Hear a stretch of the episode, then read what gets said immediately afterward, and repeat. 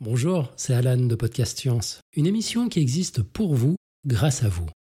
Si vous aimez ce que nous faisons et souhaitez nous soutenir, il vous suffit d'appuyer sur pause, de filer sur patreon.com slash podcastscience et de faire un petit don. Au même tout petit, hein. Pour même pas le prix d'un café par mois, vous nous aidez à servir la science dans la bonne humeur. Et c'est notre joie. Merci, bon épisode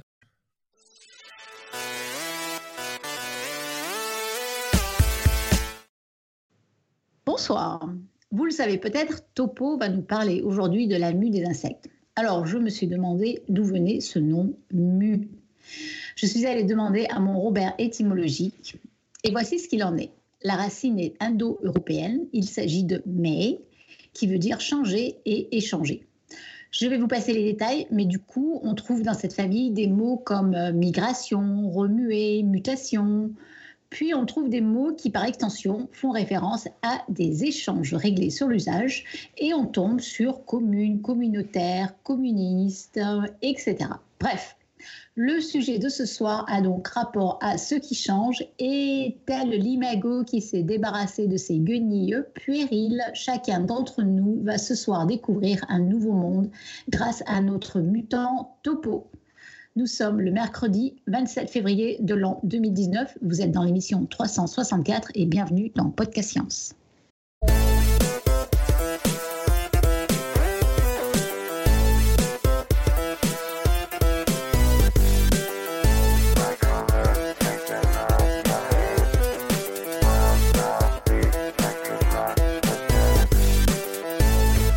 Bien, ce soir, c'est moi, Irène, donc, qui ai le plaisir de vous servir de maîtresse de cérémonie pour cette émission.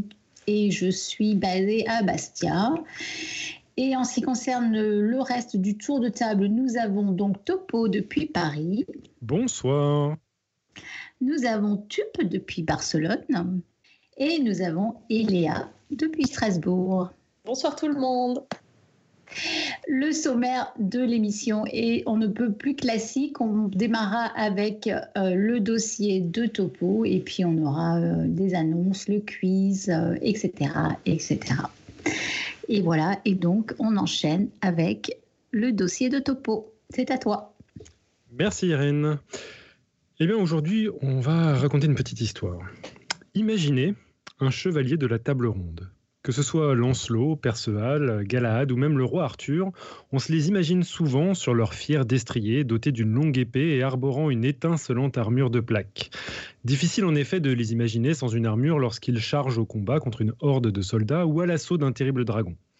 Cette armure est bien souvent ce qui les sépare d'un horrible trépas et la bravoure de ces chevaliers se reconnaît aux bosses, éraflures et entailles qui la décorent.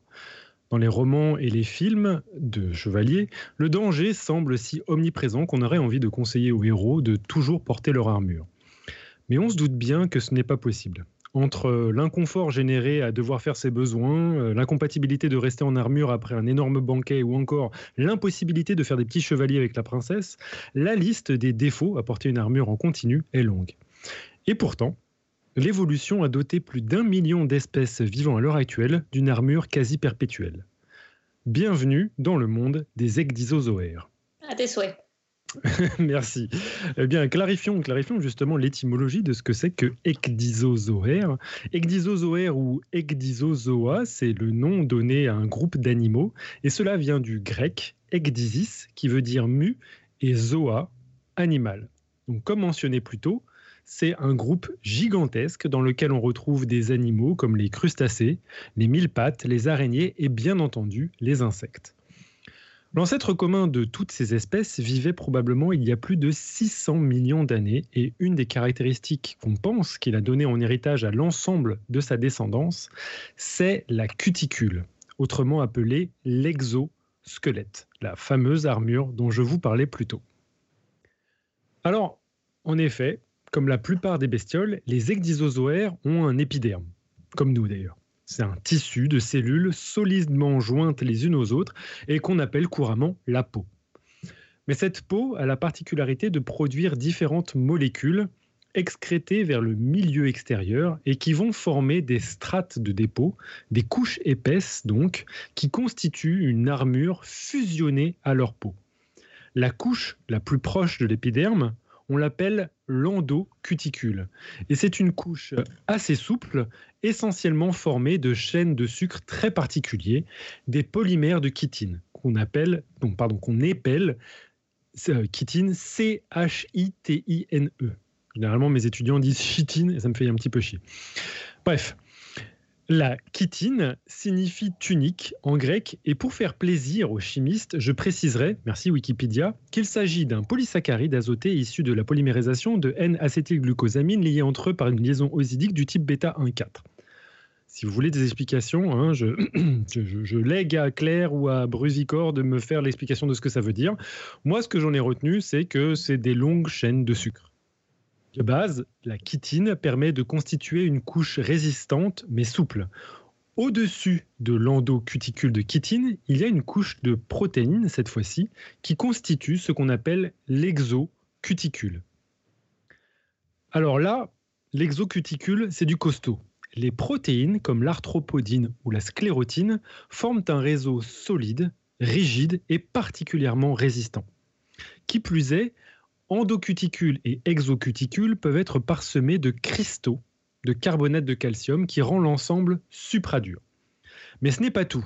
Une cire particulière est sécrétée par des cellules de l'épiderme et vient enduire l'ensemble de la cuticule, constituant sa dernière couche que l'on nomme l'épicuticule et qui confère une imperméabilisation à l'ensemble de l'armure, qui est donc un rempart absolu contre les chocs mécaniques ou chimiques. Alors, je crois qu'il y a des questions, oui oui, j'ai une question pour toi. En fait, je me suis toujours demandé si cette cuticule, elle était aussi imperméable à l'eau ou alors si ça ramollissait comme la peau des doigts après un bain, tu vois. Est-ce que tu as déjà fait cette expérience? Alors, l'endocuticule, elle, elle est perméable à l'eau. Mais généralement, l'exo et l'épicuticule, et surtout l'épicuticule, elle, elle est euh, justement imperméable à l'eau. Donc, quand euh, l'animal euh, a uniquement de l'endocuticule, eh bien, euh, l'eau peut pénétrer dedans. Mais généralement, les couches qui sont juste au-dessus de ces deux premières couches, eh bien, elles, sont, bel et bien imperméables, généralement. Après, il y a toujours, comme on peut le voir souvent dans le monde animal, des exceptions. Et donc, pourquoi toi, tu te, demandais ça? Parce que tu demandais euh, si tu plongeais des insectes, euh, est-ce qu'ils allaient te gorger d'eau euh? Non, mais je, me demandais combien de temps ça pouvait. Tu, vois souvent des insectes s'échouer à la surface de l'eau et je me demandais si ça les ramollissait ou si juste ils se noyaient. c'est vachement intéressant comme question, je trouve. eh bien, tu peux le savoir maintenant, ils se noient. Et tu peux essayer, tu peux tenter de les sauver. Et les cafards? Les cafards, ils mollissent dans l'eau euh? ben, ben, non, en fait, ils, ont pareil, une cuticule, euh, comme, euh, comme la plupart des ecdysozoaires. Donc les cafards font partie des insectes et sont bel et bien de ce groupe-là qui ont cette cuticule particulière. Donc, on reprend. On a cette cuticule et elle entoure l'ensemble de l'animal, partout où il y a de la peau.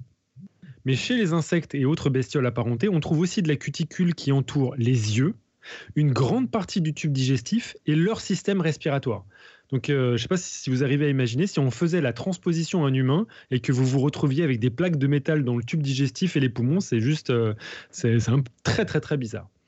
Parce que, en fait, avec cette description, on a l'impression qu'on a juste détaillé les constituants du revêtement d'une boîte de conserve. Et il est facile de perdre de vue qu'on est en train de parler d'animaux. La question donc est comment un animal peut manger, respirer, percevoir son environnement voire juste se déplacer avec ce genre de squelette rigide tout autour de lui eh bien, tout d'abord, il faut savoir que la cuticule des ecdysozoaires n'est pas uniformément composée des trois couches que j'ai décrites plus tôt, que ce soit sur l'ensemble du corps ou pendant l'ensemble de la durée de vie de l'animal. Déjà, il y a des cellules qui traversent la cuticule, que ce soit avec un canal qui permet d'ailleurs d'alimenter la cuticule en couches de protéines ou de cire, ou que ce soit des cellules en entier comme les cellules qu'on appelle les soies. Alors, pour comprendre ce que c'est que les soies, vous avez probablement déjà remarqué que certains insectes, comme des bourdons ou certaines araignées, donc euh, pas des insectes, hein, faites, attention, euh, bah, ces animaux-là, ils semblent poilus. Alors, ce ne sont pas des poils comme chez les mammifères, mais des cellules qu'on appelle des soies et qui traversent la cuticule justement.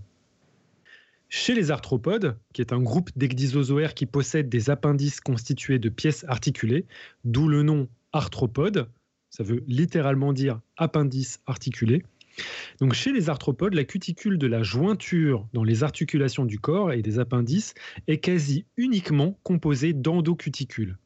Vous vous rappelez, l'endocuticule, c'est la couche souple de la cuticule composée de ces chaînes de sucre de chitine. Qui plus est, ces jointures sont aussi riches en une protéine conférant de l'élasticité, protéine qu'on appelle la résiline. Dans d'autres endroits, la cuticule est par contre quasi uniquement composée d'exocuticules, ce qui rend ces parties très rigides. Le renforcement de ces parties est souvent dû à l'accumulation de protéines, voire de cristaux minéraux, à travers deux processus qu'on appelle respectivement la sclérotisation ou la minéralisation de la cuticule.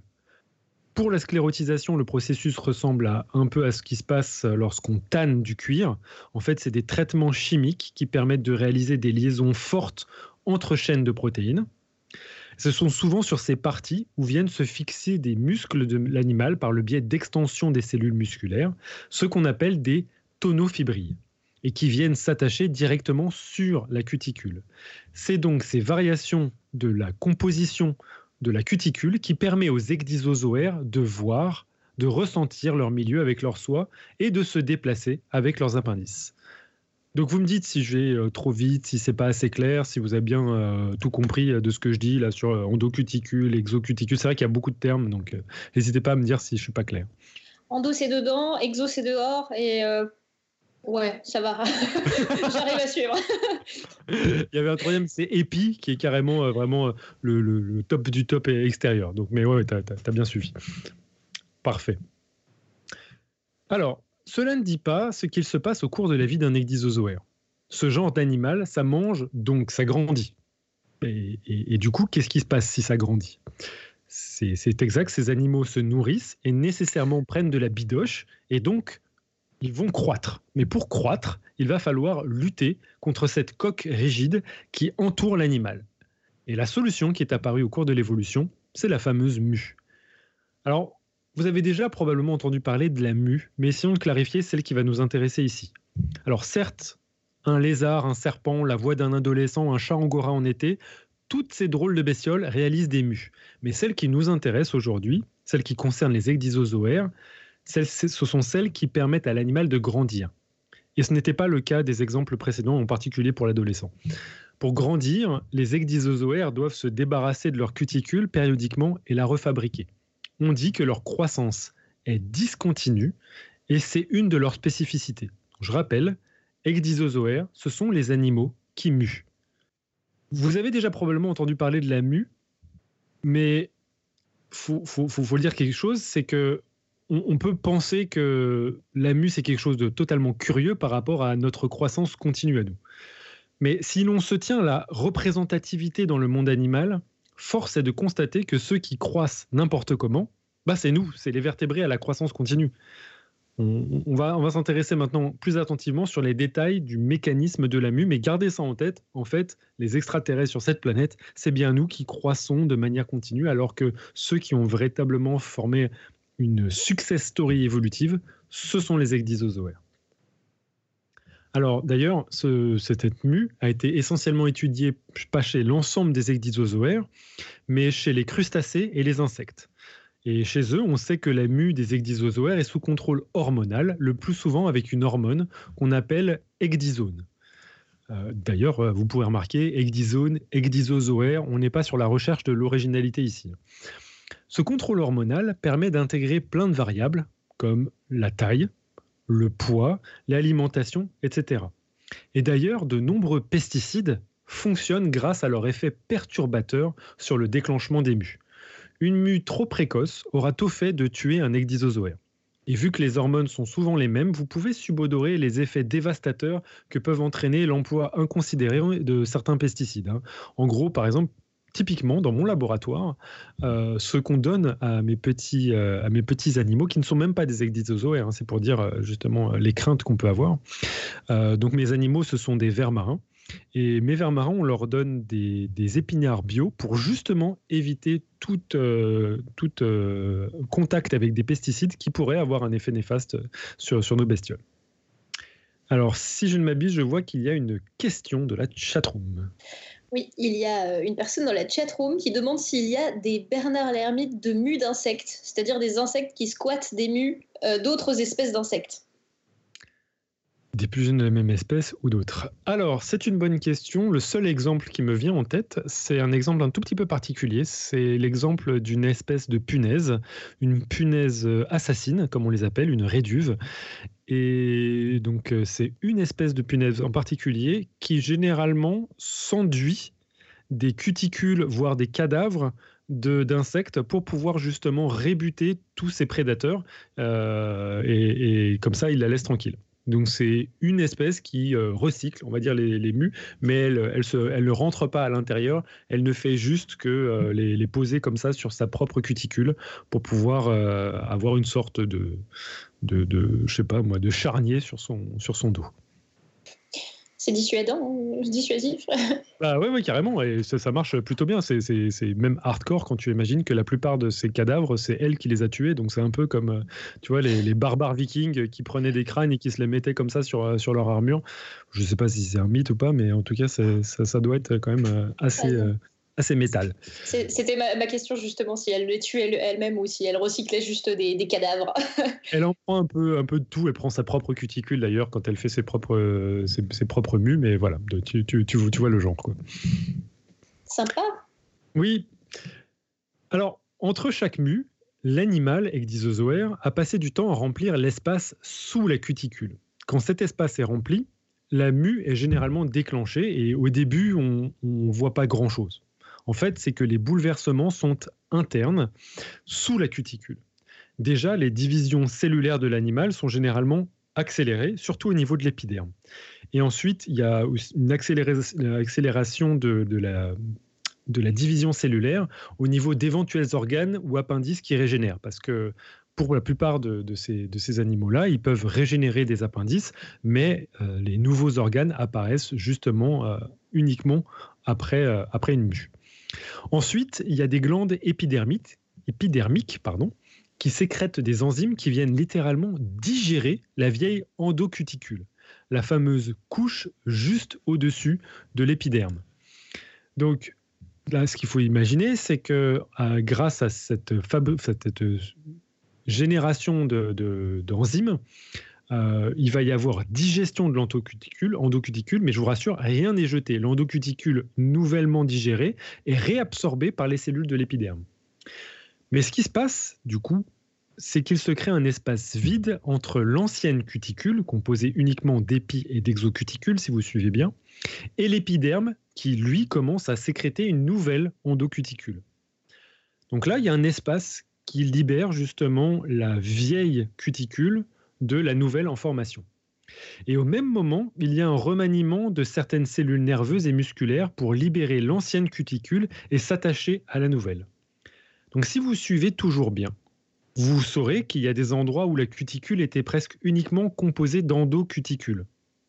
Du coup, si elle est digérée, eh ben, là où il y avait uniquement de l'endocuticule, ce seront les réseaux de lignes de cuticules très fragiles, d'où va pouvoir émerger l'animal en fin de mue. Donc en fait, c'est un peu comme les ouvertures faciles sur certains sacs. Vous avez des trucs qui sont prédécoupés. Et ben ça, c'est l'endroit où il y avait uniquement de l'endocuticule qui se fait digérer par des enzymes sécrétées par l'épiderme. Donc, l'animal émerge de, de, cette mue et il est alors recouvert d'une cuticule très souple et fragile, mais par contre particulièrement élastique. Or, pour pouvoir d'ores et déjà prendre la forme de cette étape de son développement, l'animal va pomper de l'eau ou de l'air en fonction de son milieu de vie. De. Faut, garder en tête que la cuticule constituera l'armure rigide autour de l'animal, mais qui doit tout de même grailler pour remplir l'intérieur. Hein. Si c'était paf, euh, forme finale, ça servira à rien. Donc, euh, ce qui se passe, c'est que en attendant de pouvoir accumuler des réserves et manger, etc., et de remplir l'espace dans la nouvelle armure, eh bien, ce sera soit de l'air, soit des fluides internes qui combleront le vide. En même temps que la cuticule va s'épaissir et durcir, l'ecdysozoaire va gonfler comme un ballon. Il laisse derrière lui, par contre, son ancienne cuticule, une empreinte particulièrement minutieuse de son précédent stade de vie. Donc je vous invite d'ailleurs à, faire attention. Euh, si par exemple vous vous baladez dans un grenier et que vous euh, trouvez ce que vous, au premier abord, considérés être des cadavres d'insectes ou des cadavres d'araignées, par exemple. Soyez attentifs parce que ça se trouve, ce sera uniquement la cuticule. D'ailleurs, quand on obtient, on obtient, uniquement la cuticule vide d'un animal qui vient d'effectuer sa mue, on appelle cette cuticule vide une exuvie. C'est le nom euh, consacré pour pouvoir dire. Et ce qui est intéressant, c'est que quand vous obtenez une exuvie, bah déjà, il y a plein d'animaux, donc il n'est pas inutile d'avoir peur. Euh, par exemple, si vous avez peur des araignées, vous pouvez choper une mue d'araignée, c'est parfait pour pouvoir vous désensibiliser à manipuler des araignées. Et ensuite, ce qui est intéressant, c'est que vous pouvez prendre cette cuticule vide et l'observer, par exemple, à la loupe binoculaire, euh, au microscope, et vous allez voir tous les détails, tout l'endroit où il y avait les soies. vous pouvez même voir le contour des yeux. Tout ça, ce sera euh, justement représenté. Tout à l'heure, je vous ai dit que, par exemple, il y avait aussi le contenu digestif, euh, mais lui, généralement, c'est uniquement de l'endocuticule, donc il est complètement digéré à l'intérieur du, tube digestif. Par contre, il y a quelque chose aussi de très très intéressant, c'est que le système respiratoire des insectes, notamment, qui est un système qu'on appelle un système trachéen, ce sont des tubes qui rentrent à l'intérieur de l'insecte, eh bien, tous ces tubes euh, qui servent à l'insecte à respirer, eh bien, on peut les retrouver dans des cuticules. Là, je suis en train de mettre dans la chatroom une image d'une cigale, d'une exuvie de cigale, uniquement la cuticule vide d'une cigale, et vous pouvez voir qu'il y a des tubes à l'intérieur. Euh, je remercie au passage le fantastique blog euh, Les poissons n'existent pas, sur lequel j'ai trouvé cet article de Nico Bola et dans lequel il a pris cette photo magnifique d'une exuvie de cigale. Mais l'été arrive bientôt, hein, si on, croit les températures euh, estivale qu'on peut retrouver en février. Et donc, on peut espérer que euh, cet été, vous pourrez recueillir éventuellement, en fonction de votre lieu de vacances, euh, des exuvies de cigales et observer ces fins filaments qui correspondent à tout autant de tubes respiratoires de l'insecte. Je ne sais pas si j'ai été clair, je suis un petit peu parti en live là, mais vous me dites si je vais trop vite. je, crois que c'est clair. la photo, elle est bien, on voit bien. Mm. Ouais, c'est plutôt, bah, c'est, plutôt pas mal comme, photo. Euh, donc euh, bon, euh, si, on est quand même dans la radio, donc il faut, s'imaginer que vous avez justement la carapace de, la cigale sous forme larvaire et à l'intérieur des tubes. Et donc il faut s'imaginer que ces tubes rentraient dans l'animal pour permettre la respiration de l'insecte. Donc, j'espère que vous l'aurez compris, la mue, c'est quand même une étape de vie où l'animal est particulièrement vulnérable. Et généralement, il essaie de se retrancher dans un lieu sûr pour effectuer sa mue. Entre chaque mue, on peut estimer que la masse va doubler et que la taille du bestiau va accroître de 25%. L'espace temporel entre chaque mue, la durée d'accomplissement de la mue et le nombre de mues sont fortement variables entre les espèces et dépendent également des conditions alimentaires et climatiques. Alors, donc tout ça, juste pour, euh, pour pouvoir vous détailler, tout ça, ça, concerne l'ensemble des ecdysozoaires. Et tout à l'heure, je vous ai dit que les ecdysozoaires, c'était euh, bah, par exemple euh, les crustacés, les mille pattes, les araignées, les insectes. On y retrouve aussi des, les tardigrades, donc des animaux qui sont devenus très très populaires. Notamment, vous pouvez regarder que parmi les les, tardigrades, enfin, c'est un sujet de vidéo très très euh, courant et notamment Dr Nozman avait fait une observation de, tardigrades dans mon laboratoire. Ce qui est intéressant avec les tardigrades, je mets une petite parenthèse, une petite anecdote, c'est que la femelle euh, donc euh, utilise sa cuticule lorsqu'elle fait des mues pour pouvoir protéger ses œufs. Donc tout à l'heure tu demandais comment on peut pouvoir recycler les, les, mues pour pouvoir faire quelque chose de, de pratique. Et eh bien chez les tardigrades, cette mue, elle sert justement à pouvoir protéger les œufs qui vont être enfermés dans une, dans une cuticule. Donc euh, c'est plutôt pratique, elle fait une sorte de panier à œufs euh, protecteur. Ah, si je peux rajouter quelque chose sur les tardigrades, euh, mhm. ça, fait deux ans qu'on essaye de lancer un jour officiel des tardigrades sur les réseaux sociaux. Donc si vous voulez nous aider, c'est le 12 juin. On inonde l'Internet de tardigrades. Voilà. Bah, moi, j'ai les liens déjà prêts. Hein, donc, euh, il y, a un billet sur Saft, il y a des vidéos chez Nozman. Et euh, je peux faire un scoop. on prépare un épisode télé avec Nozman dans lequel on va essayer de mettre des tardigades en cryptobiose. Tenez, j'en profite juste pour mettre une petite image euh, d'un gif animé euh, de la mue la plus impressionnante qui existe, qui est, portée à, voir. C'est euh, la mue du, de l'arthropode Donc, je vous rappelle, euh, ces, animaux ecdysozoaires qui possèdent des pattes articulées. L'arthropode le plus grand en termes de diamètre possible, qui est, un crabe araignée, eh bien, quand un crabe araignée, c'est une espèce qui vit au Japon, fait une mue, eh ben, ça a le mérite d'être particulièrement impressionnant, sachant que le diamètre, si je ne m'abuse, si on écarte les pattes, qui sont très très longues chez cet euh, animal-là, fait euh, près de 3 mètres de long. Donc euh, du beau bestiau et vous imaginez que quand vous avez une cuticule, une exuvie de crabe araignée, ben, vous pouvez euh, la mettre dans votre salon, ça fera du plus bel effet. Voilà. Alors, plutôt que de vous détailler tous les types de mus qui existent chez les ecdysozoaires, moi ce que j'ai choisi de faire, c'est qu'on va s'intéresser ce soir au développement mystérieux de nos animaux, de nos amis à six pattes, hein, les hexapodes du grec euh, exas, six, et podos, pied. L'étymologie en entomologie, c'est fun. L'entomologie, au passage, c'est la science des insectes. Alors, qui veut me chanter euh, Les insectes sont nos amis? Les insectes sont nos amis, et il faut les aimer aussi. Euh, voilà, je me rappelle plus de la suite. comme vous, ils ont une âme. Comme, comme machin et moucham. C'est ça. Merde. Bon, voilà, on s'est complètement humilié, c'est une catastrophe. ouais, bah, Revenons-en à nos hexapodes. Les hexapodes sont un groupe, un sous-groupe des arthropodes, cousins plus ou moins proches des araignées, des mille pattes et de crustacés. Alors, petite parenthèse phylogénétique de relou. Il s'avère que les hexapodes sont nichés au sein du groupe des crustacés. Donc en fait, on devrait les considérer comme des crustacés dérivés. Voilà, fin de la parenthèse. Je ne sais pas si c'était clair. C'est un peu comme les, dinosaures et les oiseaux. Pendant longtemps, on pensait que les dinosaures et les oiseaux, c'était des groupes différents. Et maintenant, on sait que les oiseaux sont des dinosaures dérivés. Et c'est exactement la même chose, la même relation entre hexapodes et crustacés. Alors pourquoi je vous parle d'hexapodes et pas d'insectes quand je vous évoque ces fameuses bestioles à six pattes?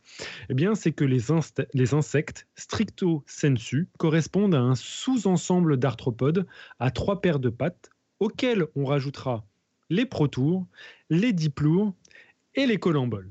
Et là, je sens que je suis en train de vous perdre. Mais c'est pas grave, on va essayer de préciser encore une fois. Donc, pour être très précis, les insectes sont un sous-groupe d'hexapodes et on les reconnaît au fait que leur bouche est composée d'appendices qui sont situés à l'extérieur. Ce n'est pas le cas des trois grands groupes d'hexapodes que j'ai nommés plus tôt. Les protours, les diplours et les colamboles ont leur pièce buccale, c'est-à-dire les appendices qui sont autour de leur bouche, à l'intérieur de leur tête. Alors que tous les insectes, eux, c'est à l'extérieur de leur tête. Voilà, je ne sais pas si c'est clair. Euh, Irène est en train de se moquer parce que je suis en train de mimer des pièces buccales d'insectes. Mais voilà, euh, c'est la radio, vous ne, vous ne, pourrez pas apprécier ça. Mais... mais tu fais vachement bien la pièce buccale pour nos auditeurs. Je tiens à le, signaler. Je vous remercie. On sent la passion quand même. Euh, tiens, j'ai oublié de mettre une image de, du contrôle hormonal de l'Exisone. Bon, c'est pas très très grave, mais je la place quand même. Alors, comme tout bon exozoaire, chez les hexapodes, les mus se succèdent durant leur croissance. Mais ce qui est intéressant chez les hexapodes, c'est que l'animal peut avoir des formes variables tout au long de sa vie. C'est ce qui permet d'ailleurs de distinguer plusieurs types de développement chez ces animaux-là. Alors encore une fois, une série de mots, une série de gros mots, mais euh, on va essayer d'expliquer pour que ce soit le plus clair possible. Il y a chez les hexapodes le développement amétabole, hétérométabole et holométabole. Et non, il n'y a pas de développement discobol ou dragon ball, mais bon, ça, ce serait pour une autre émission. Donc, chez les hexapodes amétaboles, le juvénile qui est clos de l'œuf a grosso, grosso merdo, la même morphologie que l'adulte si ce n'est qu'il est rikiki. Donc on trouve ce mode de développement surtout chez nos, nos fameux diplours, protours et colamboles. Donc les colamboles, vous savez, ce sont les hexapodes qui n'ont pas le droit de, rentrer dans le club des insectes. Ces bébêtes ne font que muer que pour grandir. Donc on n'arrive pas, quand on voit une mue de ces hexapodes-là, on n'arrive pas à savoir si c'est un adulte ou pas. Donc c'est le cas par exemple des colamboles. Moi, j'avoue, cette terminaison en bol ajoute de la confusion, c'est pas de bol. Ce sont de minuscules bestioles qui vivent surtout dans l'humus et qui sont tout simplement adorables. Je vous invite à regarder des vidéos de photos de, de leurs petites bouilles, de leur parade amoureuse ou encore de leur mue. Sur ces dernières vidéos, vous pourrez remarquer qu'il est quasi impossible de savoir si l'animal qui s'extirpe de la cuticule est arrivé au stade adulte ou non. D'ailleurs, j'ai une petite question. À votre avis, qu'est-ce qui permet euh, de savoir qu'un animal est un adulte par rapport à un autre stade du développement? Mes chers camarades podcasteux. Ben voilà. Qu'est-ce que tu dis, Léa euh, il, il peut faire des bébés. Oui, mais tu le vois pas s'il peut faire des bébés. À la vue, tu le vois pas si alors, justement, ce qui est intéressant, c'est que chez la plupart des hexapodes, si c'est visible, mais c'est grâce à justement des caractères sexuels secondaires euh, qui apparaissent justement au dernier stade de développement, au stade adulte. D'ailleurs, juste pour information, à partir de maintenant, le stade adulte, on l'évoquera, on l'appellera le stade imago, imago signifiant adulte chez les insectes et les hexapodes. Bref, fin de la parenthèse. Et donc oui, c'est la capacité à se reproduire qui définit l'adulte pour, n'importe quelle espèce animale. Mais chez les hexapodes, euh, il y a des caractéristiques secondaires qui permettent justement de reconnaître à coup sûr un adulte par rapport à un stade larvaire. Par contre, chez les colamboles, il bah, faut s'accrocher parce qu'il faudrait euh, regarder sous la jupe des colamboles pour voir les, parties génitales et pour voir si elles sont euh, efficaces, mais c'est vraiment, pas, vraiment pas simple à voir. Alors oui, Irène, tu avais une petite réaction sur, euh, sur cette histoire d'adultes? Ben, c'est une, bêtise, mais moi je connais les adultes qui, qui peuvent se reproduire, mais qui ne sont pas adultes en fait. Mais tout à fait. Et c'est peut-être ce qu'on appelle le, le, caractère de néoténie. Je sais pas, tu te rappelles, euh, je sais pas si on a fait un épisode là-dessus ou si, si, tu connais les axolotes. C'est des sortes de salamandres, mais qui restent coincés au stade larvaire tout en étant capable de se reproduire. Donc ça, c'est euh, a, le processus qu'on appelle la néoténie. Donc ça se trouve là, ce que tu es en train de caractériser, chez, je, ne sais pas qui tu es en train de faire un headshot là, mais euh, en tout cas, tu pourrais lui dire que c'est comme un axolote. Pas de nom. pas de nom.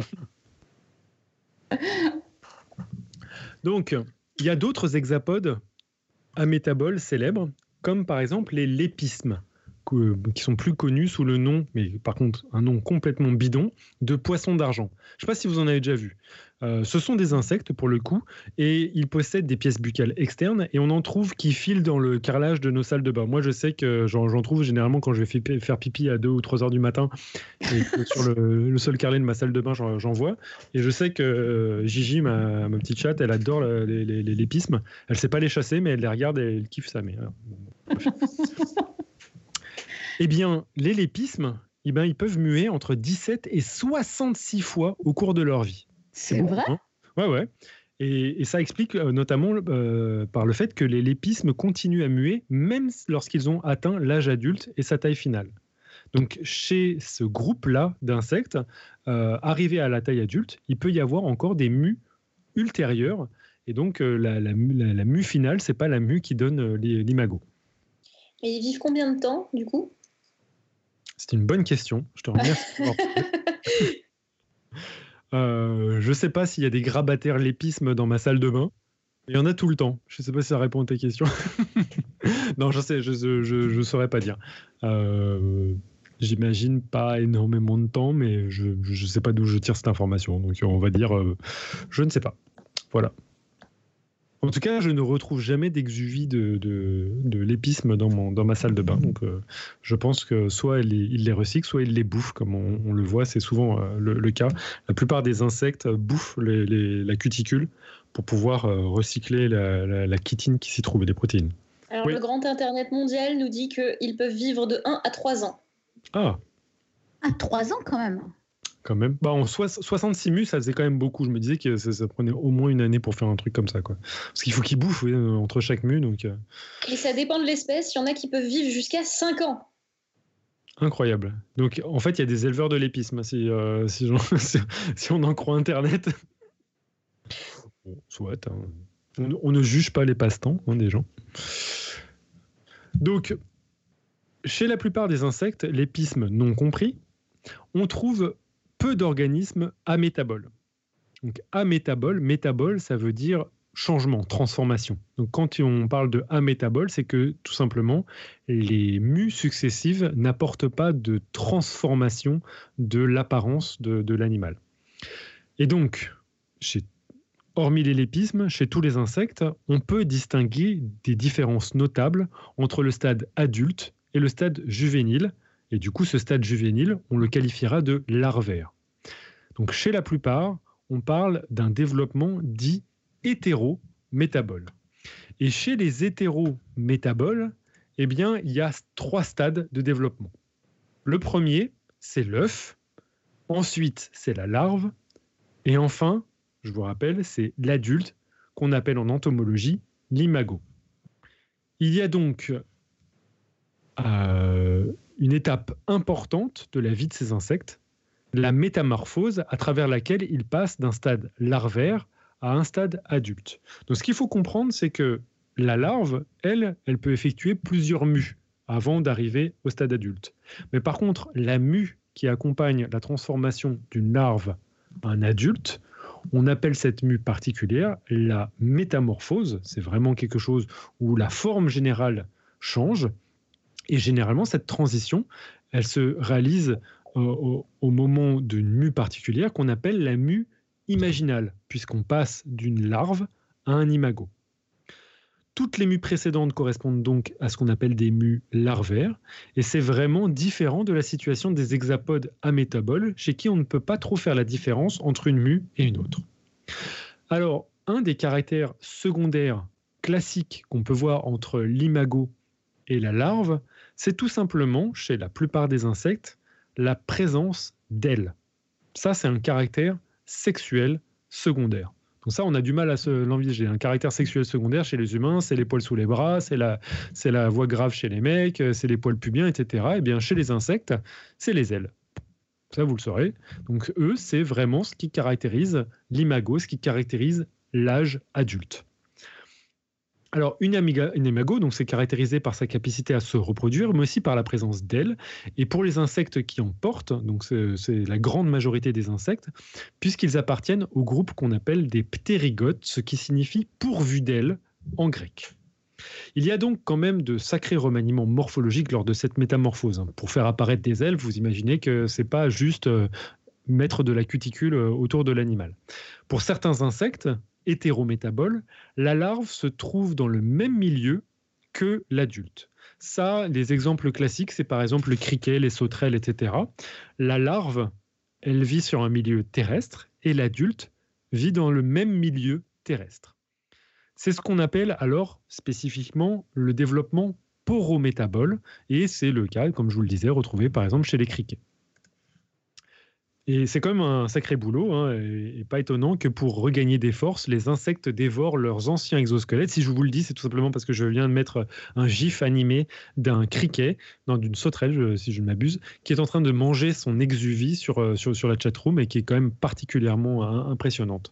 Donc, euh, peut-être que l'essentiel des, insectes ne mangent pas leur, euh, leur cuticule, mais lorsqu'ils deviennent adultes, c'est le moment où il y a quand même énormément d'énergie qui a été puisée pour pouvoir construire les ailes et les caractères sexuels secondaires et pour pouvoir chercher à se reproduire. C'est une étape très très importante de la vie.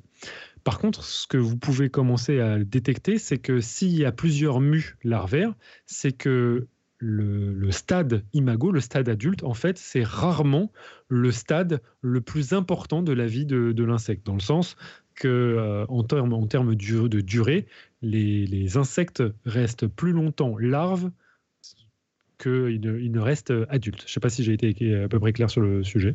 Oui, c'est comme nous, quoi. Non, je rigole. Ah bah non.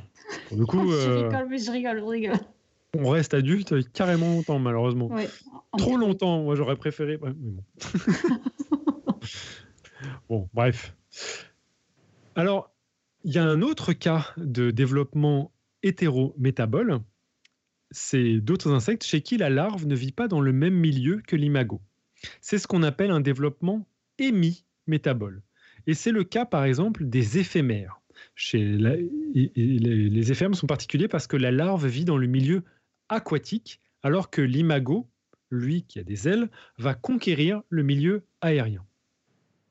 Alors, quelque chose de complètement fabuleux. Je ne sais pas si vous connaissez des éphémères. Est-ce que vous avez déjà vu ces, drôles d'insectes et est-ce que vous savez euh, à quoi ça ressemble? C'est des petits insectes avec des toutes longues queues au bout, c'est ça? Enfin, je ne sais pas ah. si c'est des queues, mais. c'est ça. Alors, c'est ce qu'on appelle des cerques, mais ce sont en effet des, insectes avec euh, de grandes ailes. Euh, on les voit surtout au printemps et en été. On en voit beaucoup, généralement, parce qu'ils sortent, euh, ils forment des essaimages, un peu comme les essaimages des, fourmis au moment de la reproduction. Tout simplement parce que le nom éphémère, ça veut littéralement dire ne vit qu'un jour. Et les éphémères, à l'âge adulte, ils vivent pratiquement qu'un jour. Comment on le sait? Bah, Tout simplement parce que lorsqu'ils font leur mue imaginale, eh bien, l'adulte qui en sort n'a pas de système digestif et n'a pas de bouche. Il ne peut pas se nourrir.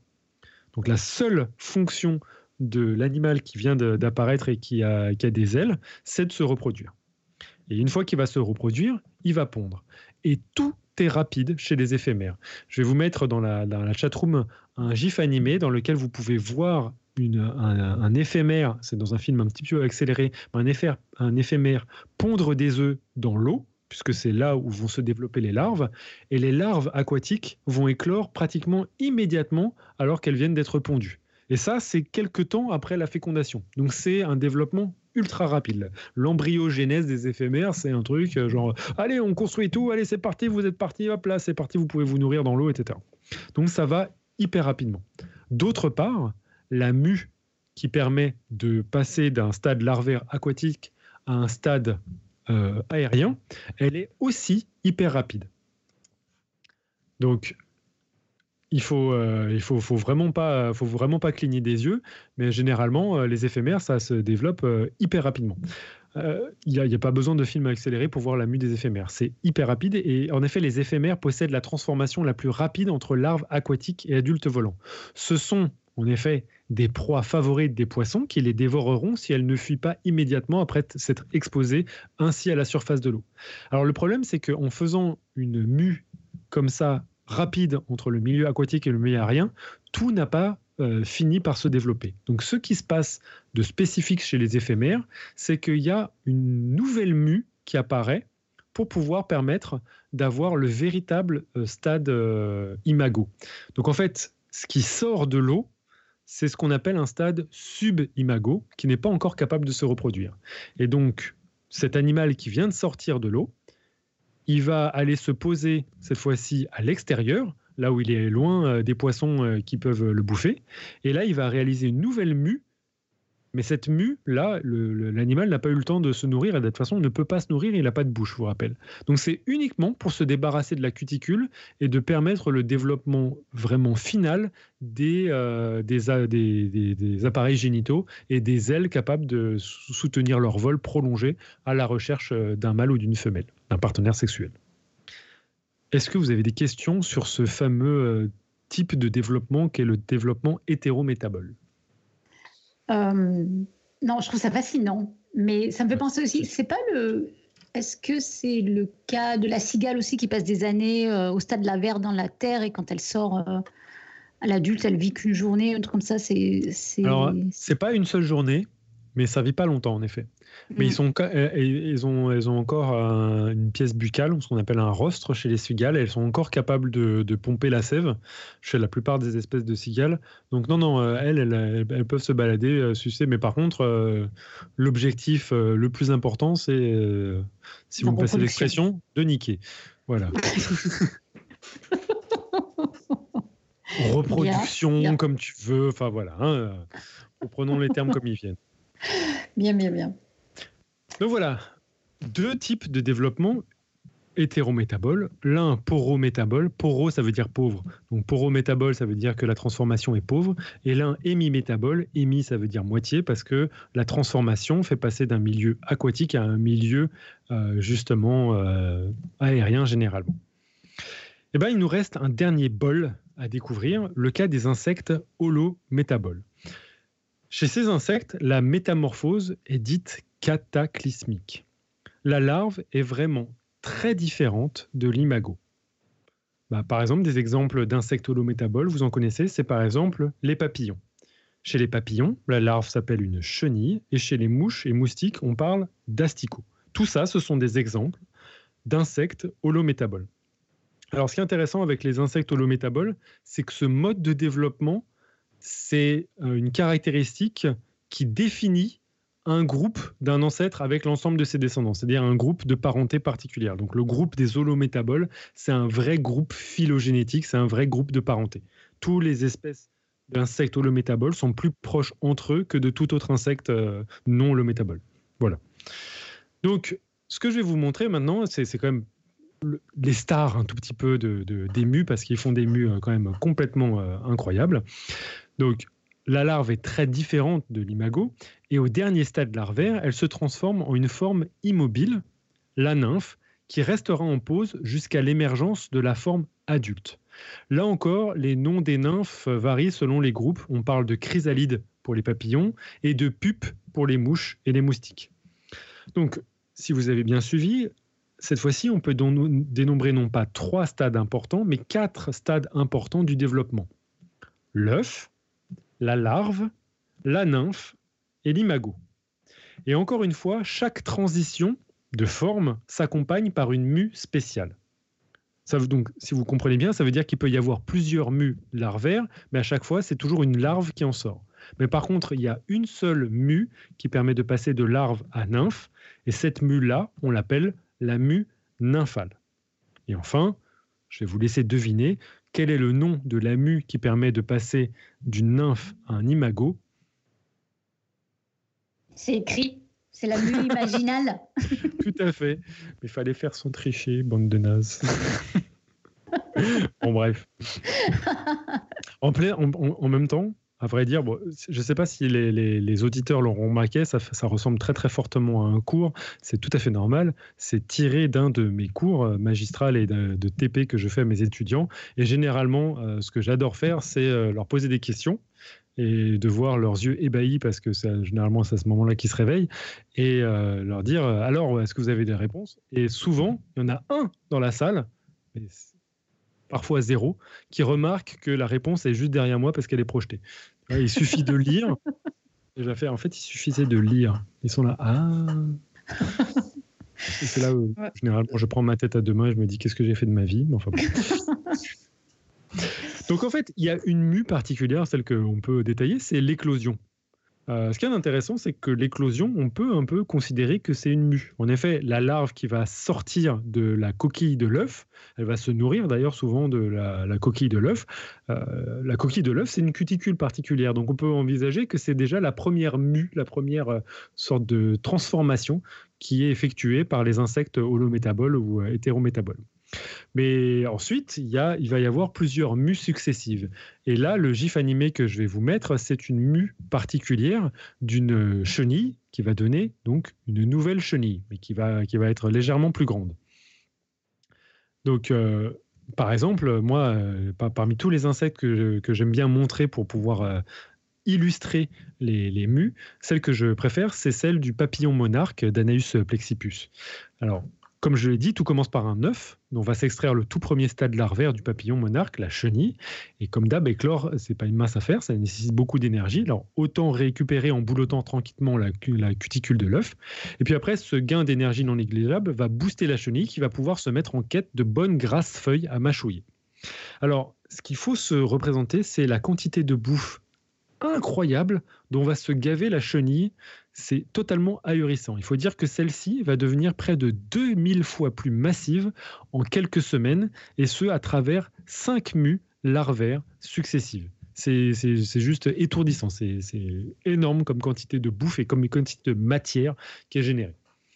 Après avoir euh, accumulé autant d'énergie de réserve, euh, donc euh, ce qu'elle va faire, c'est qu'elle va réaliser ces mues successives, donc 5 au total. Et ce qui est intéressant, c'est qu'on s'aperçoit que la cuticule de ces stades larvaires par rapport à d'autres insectes, eh ben, elle est plutôt souple. En effet, quand on voit la chenille sortir de sa cuticule, on a l'impression qu'elle s'en débarrasse comme, euh, comme d'une chaussette, en fait.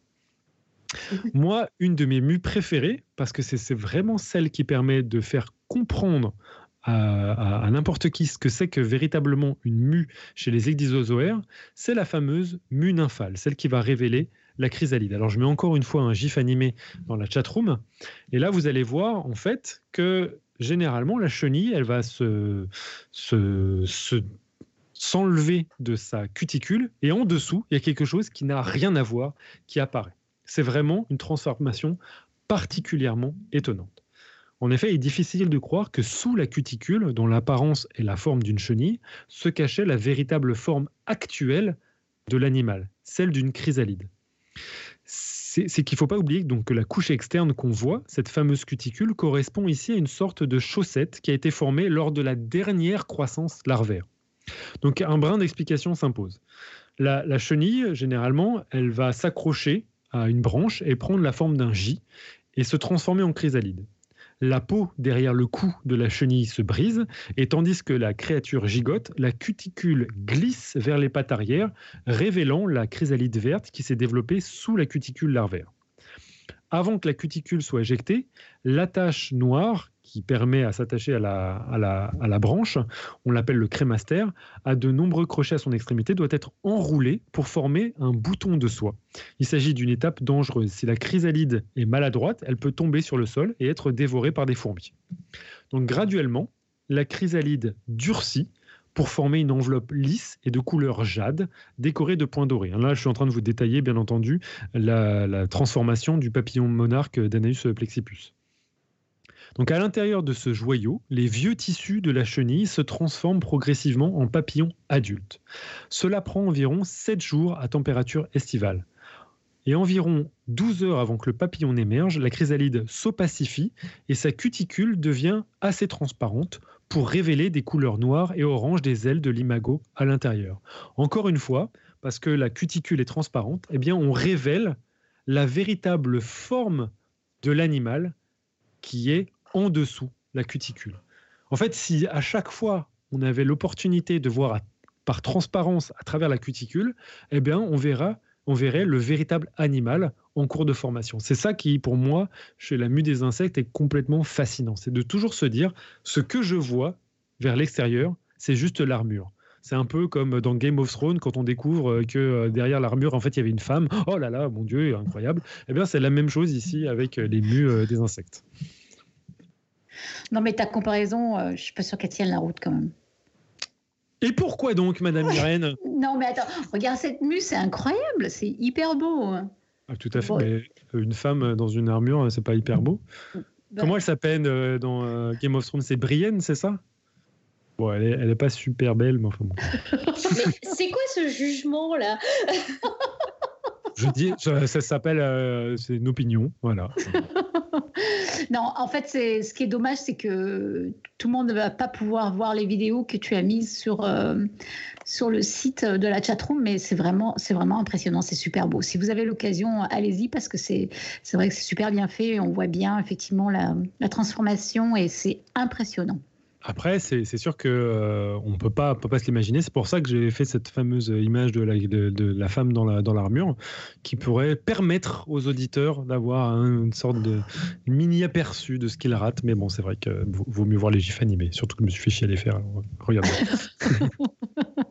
Tiens, j'en rajoute un encore dans la chat room. Cette fois-ci, ce sont, euh, c'est peut-être un petit peu moins joli. Ce sont, euh, c'est une mue nymphale, cette fois-ci d'un coléoptère. Ce sont des vers de farine.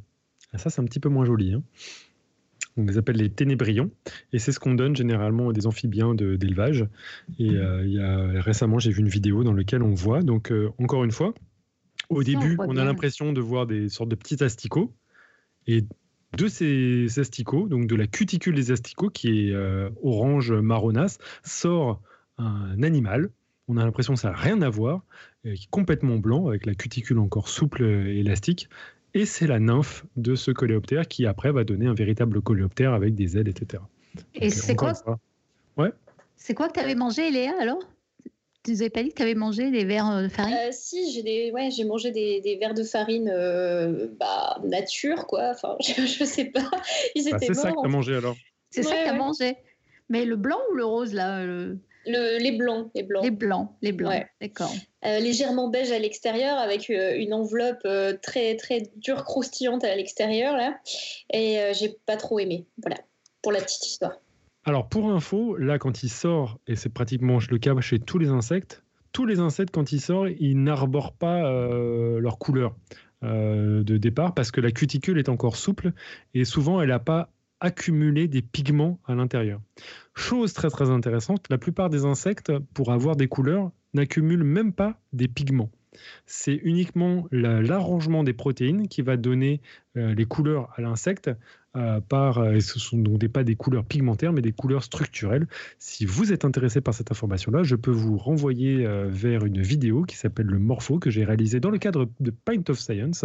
Première occasion que j'ai eu de rencontrer Eléa Eberlé sur le net pour pouvoir préparer cette vidéo. Merci encore parce que c'était une super occasion.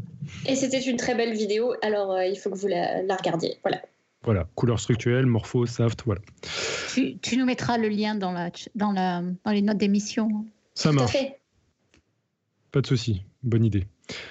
Alors, je vous cache pas que l'un des moments quand même le plus merveilleux de ce cycle, ça reste l'émergence de l'imago, donc qui a subi sa dernière mue. Il faut plusieurs heures à l'adulte pour que une fois qu'elle est sortie de la nymphe, eh bien, euh, les, ailes accumulent assez d'air et d'hémolymphe, c'est ce qu'on appelle le sang, entre guillemets, des insectes, pour que celle-ci soit donc assez sèche et dure pour lui permettre de voler. Et ces papillons, donc les fameux papillons monarques, ne peuvent pas se permettre d'avoir des ailes défectueuses parce qu'il faut savoir qu'ils effectuent des migrations de près de 4000 km de distance entre l'Amérique du Nord et le Mexique. Sachant que l'aller-retour, se fait parfois sur plusieurs générations, ce que je trouve euh, complètement fou. C'est-à-dire qu'il y a une génération qui va au Mexique et une autre génération qui repart en Amérique. Généralement, euh, vous, connaissez toutes les, histoires des migrations des oiseaux, c'est dans la même vie que l'animal fait un aller-retour. Là, chez ces papillons, c'est sur plusieurs générations. C'est complètement hallucinant. On se demande encore comment ils savent où ils sont dans le monde et là où il faut qu'ils aillent pour pouvoir se récupérer. Mais visiblement, toi, Irène, euh, tu me disais en anecdote euh, avant de lancer cette émission que euh, toi, tu en observais moins en Amérique. Oui, alors moi, quand j'étais à Santa Barbara, il y avait un gros site où les papillons venaient se reposer, en fait. Il y avait euh, une sorte de, forêt, euh, c'était des eucalyptus, et on allait les voir. Euh, et, c'était très, très impressionnant parce qu'il y en avait tellement qu'on voyait plus les, feuilles des eucalyptus. C'était que des grappes et des grappes et des grappes de, papillons. C'était superbe. Et, et, là, dans les deux, trois dernières années, eh ben, on les voit plus on en voit quelques-uns de temps en temps qui se baladent euh, et ils ont disparu en fait. C'est vraiment très très triste. Mm. Alors il paraît que parfois ça peut être justement une question euh, de, génération qui va aller plus au sud ou plus au nord. Donc c'est parfois normal qu'on ne les retrouve pas systématiquement à Santa Barbara. Mais là par exemple, euh, il y a ça fait deux ou trois ans que la plupart des naturalistes s'inquiètent parce qu'ils le retrouvent nulle part, alors que les migrations doivent être effectuées. Quoi. Donc on ne sait pas ce qui se passe. Ouais. Enfin, si on sait ce qui se passe, euh, c'est qu'on a foutu le, le Gawa. bref. Ouais. très triste, très très triste. Exactement. Alors, il y a une dernière chose que j'ai pas parlé, euh, dont j'ai pas parlé euh, à propos des, des, insectes holométaboles, donc ceux qui font ces fameuses métamorphoses cataclysmiques. C'est les, c'est d'où viennent les, les appendices, les ailes, etc. Parce que je sais pas si vous avez déjà vu une chenille ou vous avez vu un asticot. Mais généralement, ça n'a vraiment rien à voir avec l'adulte, avec l'imago. Par exemple, vous prenez un asticot de, drosophile, de, de, mouche du vinaigre, ça n'a carrément mais rien à voir avec l'adulte. Et pourtant, eh bien, tous les tissus qui permettent de former l'adulte se trouvent déjà dans la larve. Et ça, ça reste pour moi un truc, un des trucs les plus passionnants euh, du monde des insectes.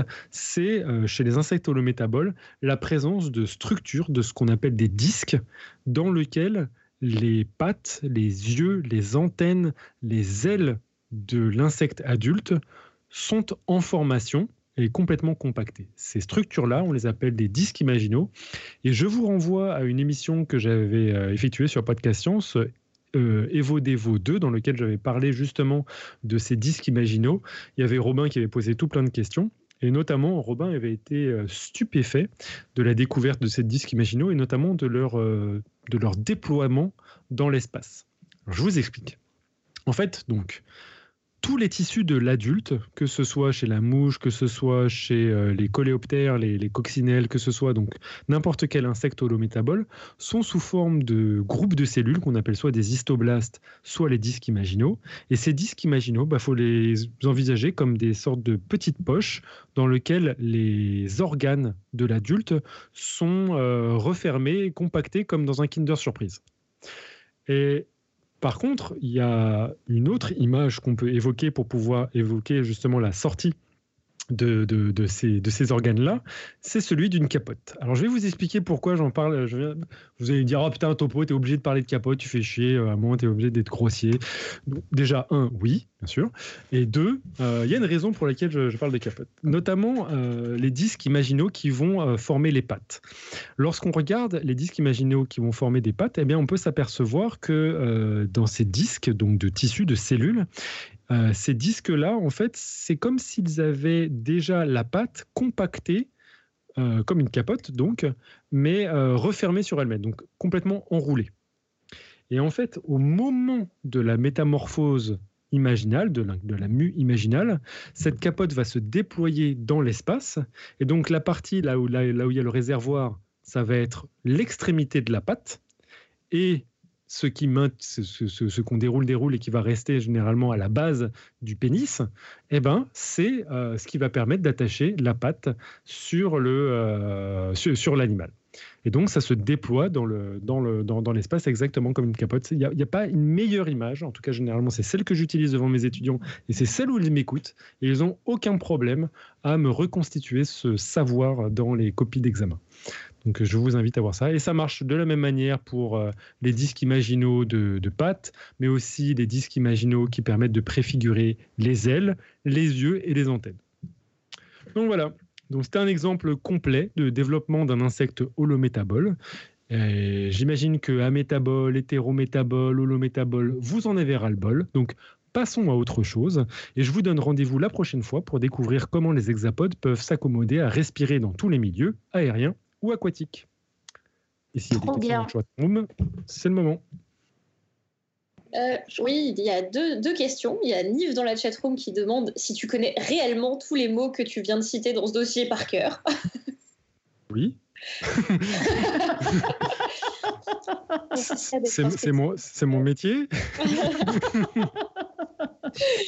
et il y a une deuxième question de utilisateur dans la chatroom qui demande s'il y a des cours de latin et de grec classique en bio bac plus 1 pour décrypter les noms de, de sciences. Alors, ça tombe bien, juste à côté de moi, il y a ce magnifique dictionnaire étymologique de zoologie que je recommande. Alors, bien sûr, à la radio, c'est complètement euh, pourri. C'est sorti chez Delachaux-Nisley, c'est Bernard Le Garf qui a écrit ça, et c'est un moyen de comprendre facilement tous les noms scientifiques.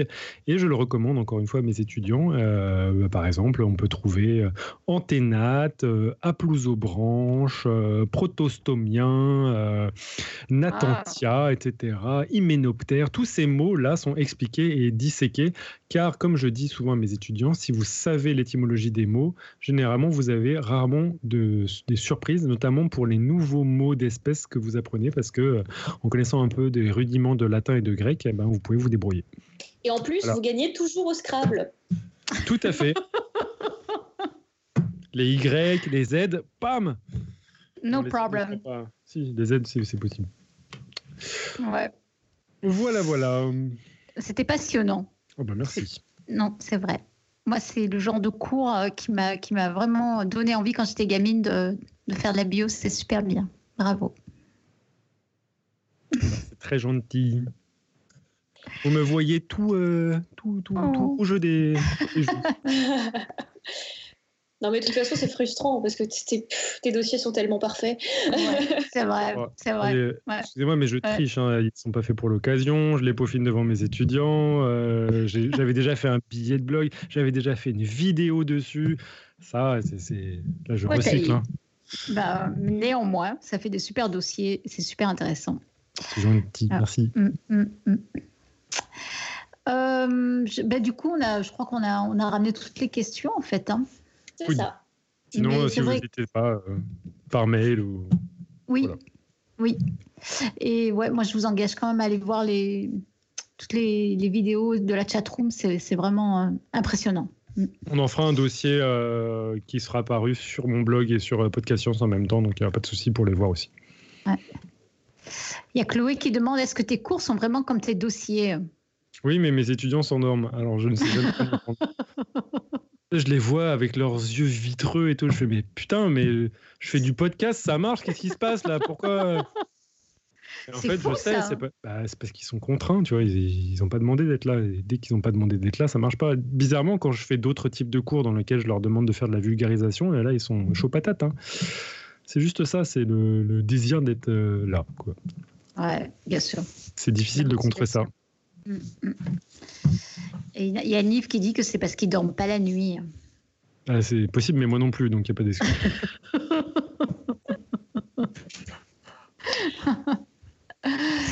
Ah là là. Euh, on continue? Exact. on, on va passer sur le pitch de la semaine prochaine et c'est Eléa qui va nous le faire. Oui, alors comme la semaine, euh, comme cette semaine, on a beaucoup trop parlé d'insectes, il faut restaurer l'équilibre. Du coup, dans le prochain épisode, c'est euh, Chloé Villard, qui est doctorante en biologie des plantes au laboratoire agronomie et environnement de Nancy, qui viendra nous parler de l'éternel conflit qui se déroule depuis des milliers d'années entre les plantes et le reste du monde.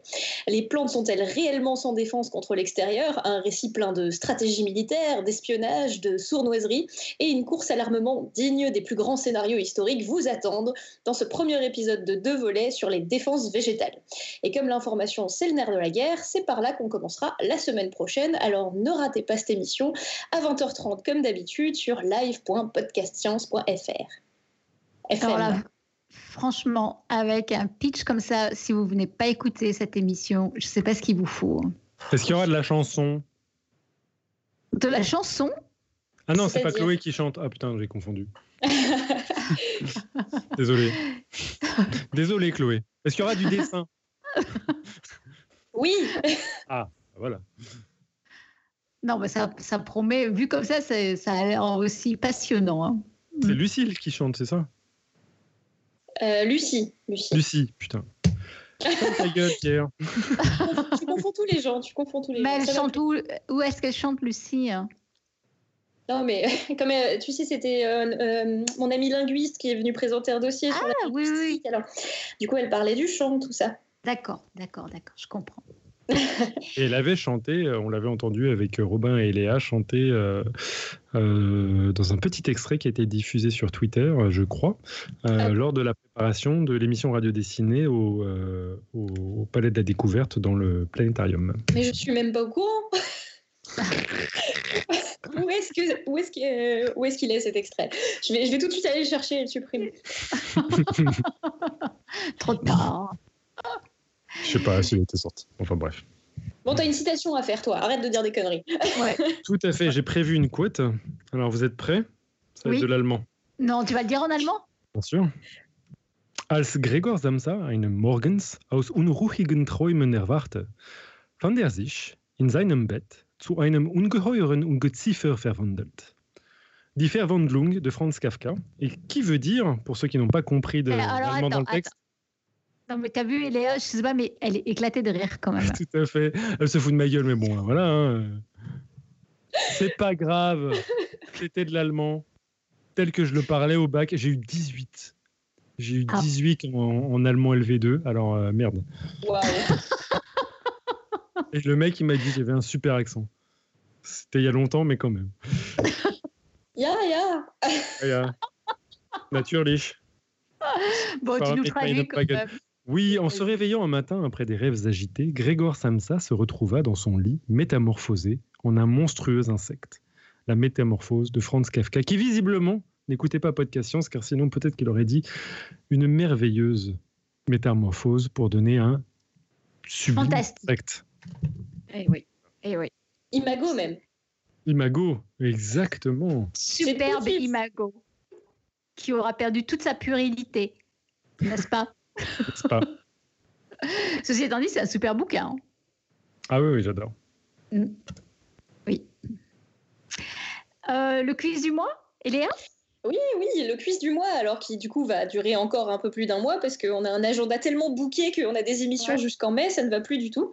Euh, donc donc le, le quiz du mois, savoir faire un U avec sa langue et génétique, est-ce une info ou est-ce une intox? Vous pouvez euh, nous envoyer vos réponses euh, sur notre adresse mail euh, à Podcast Science et vous pouvez aussi nous l'envoyer par d'autres moyens, sur Twitter, sur les réseaux sociaux, ce que vous voulez, du moment qu'on a des jolies photos de votre langue en U. Euh, voilà. Donc n'hésitez pas à nous envoyer vos réponses.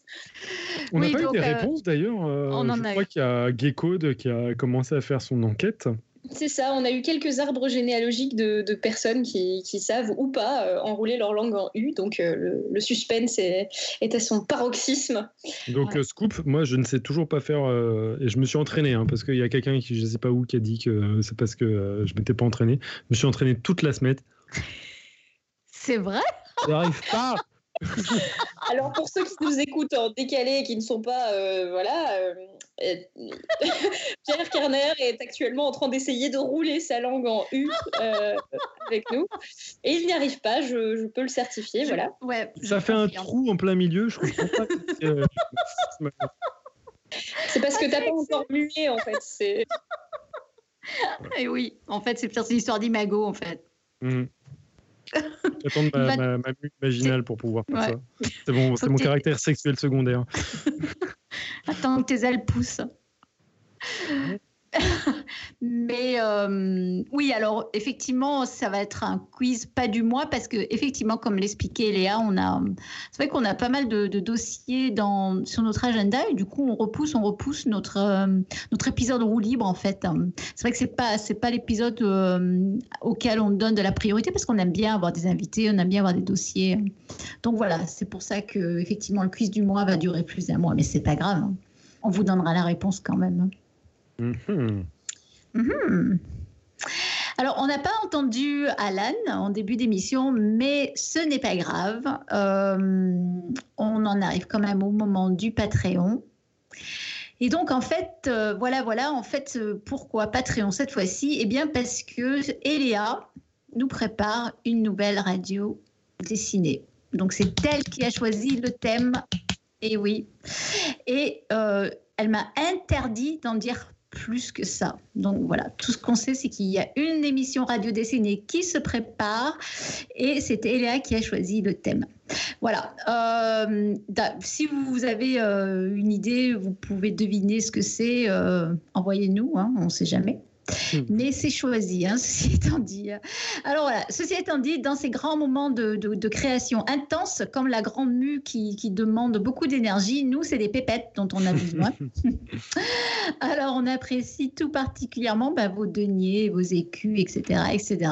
Et euh, parce que ça fait beaucoup de frais, on aime bien faire venir les chroniqueurs, etc. Euh, merci donc nos derniers Patreons en date, s'il s'agit de Louis, et de B, dont je ne dirai pas le nom de famille parce qu'on aime bien quand même garder une certaine forme d'anonymat.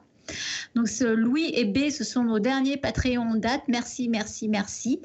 Merci à vous toutes. Merci à toutes celles et tous ceux qui nous aident déjà. Et puis comme d'habitude aussi, n'oublions pas ceux qui aimeraient bien faire et qui ne peuvent pas. Et euh, je vous rappelle qu'on trouve notre lien Patreon sur le site web de l'émission. Voilà, euh, annonce on fait une annonce pour Louis ça, ça, fait un moment qu'on l'annonce, mais on peut continuer. Je ne sais pas si l'un de vous veut en parler. la seule bah, chose qu'on peut rajouter, c'est que Lyon Science, là, elle est toujours dans son, dans son le même programme que nous, c'est-à-dire qu'ils essaient de réunir de l'argent avec une cagnotte euh, Hello Asso pour pouvoir euh, obtenir assez d'argent pour pouvoir euh, défrayer les dessinateurs, etc. Et j'ai vu passer euh, des messages, donc euh, des, je ne sais pas si vous connaissez le garage de l'offre. C'est un truc euh, incroyable, une dessinatrice qui s'appelle Sandrine, qui dessine des, des, juste des cartes de désaveu. C'est des cartes complètement géniales pour à offrir à ses ennemis ou à sa famille qu'on déteste.